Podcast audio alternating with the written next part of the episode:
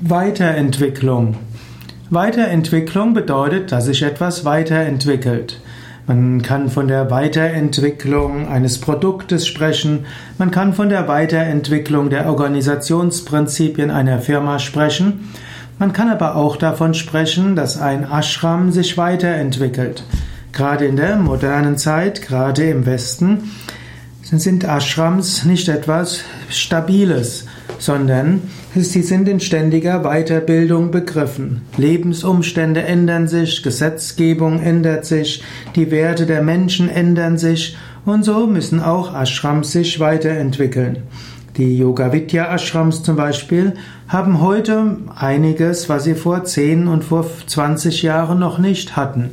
Und auch die Unterrichtsweisen, wie man unterrichtet, sind in ständiger Weiterentwicklung begriffen.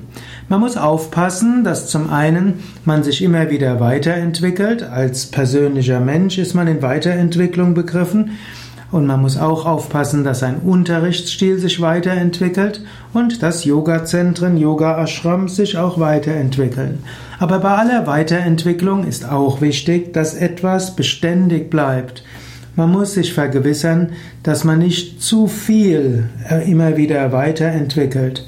Etwas muss auch gleich bleiben.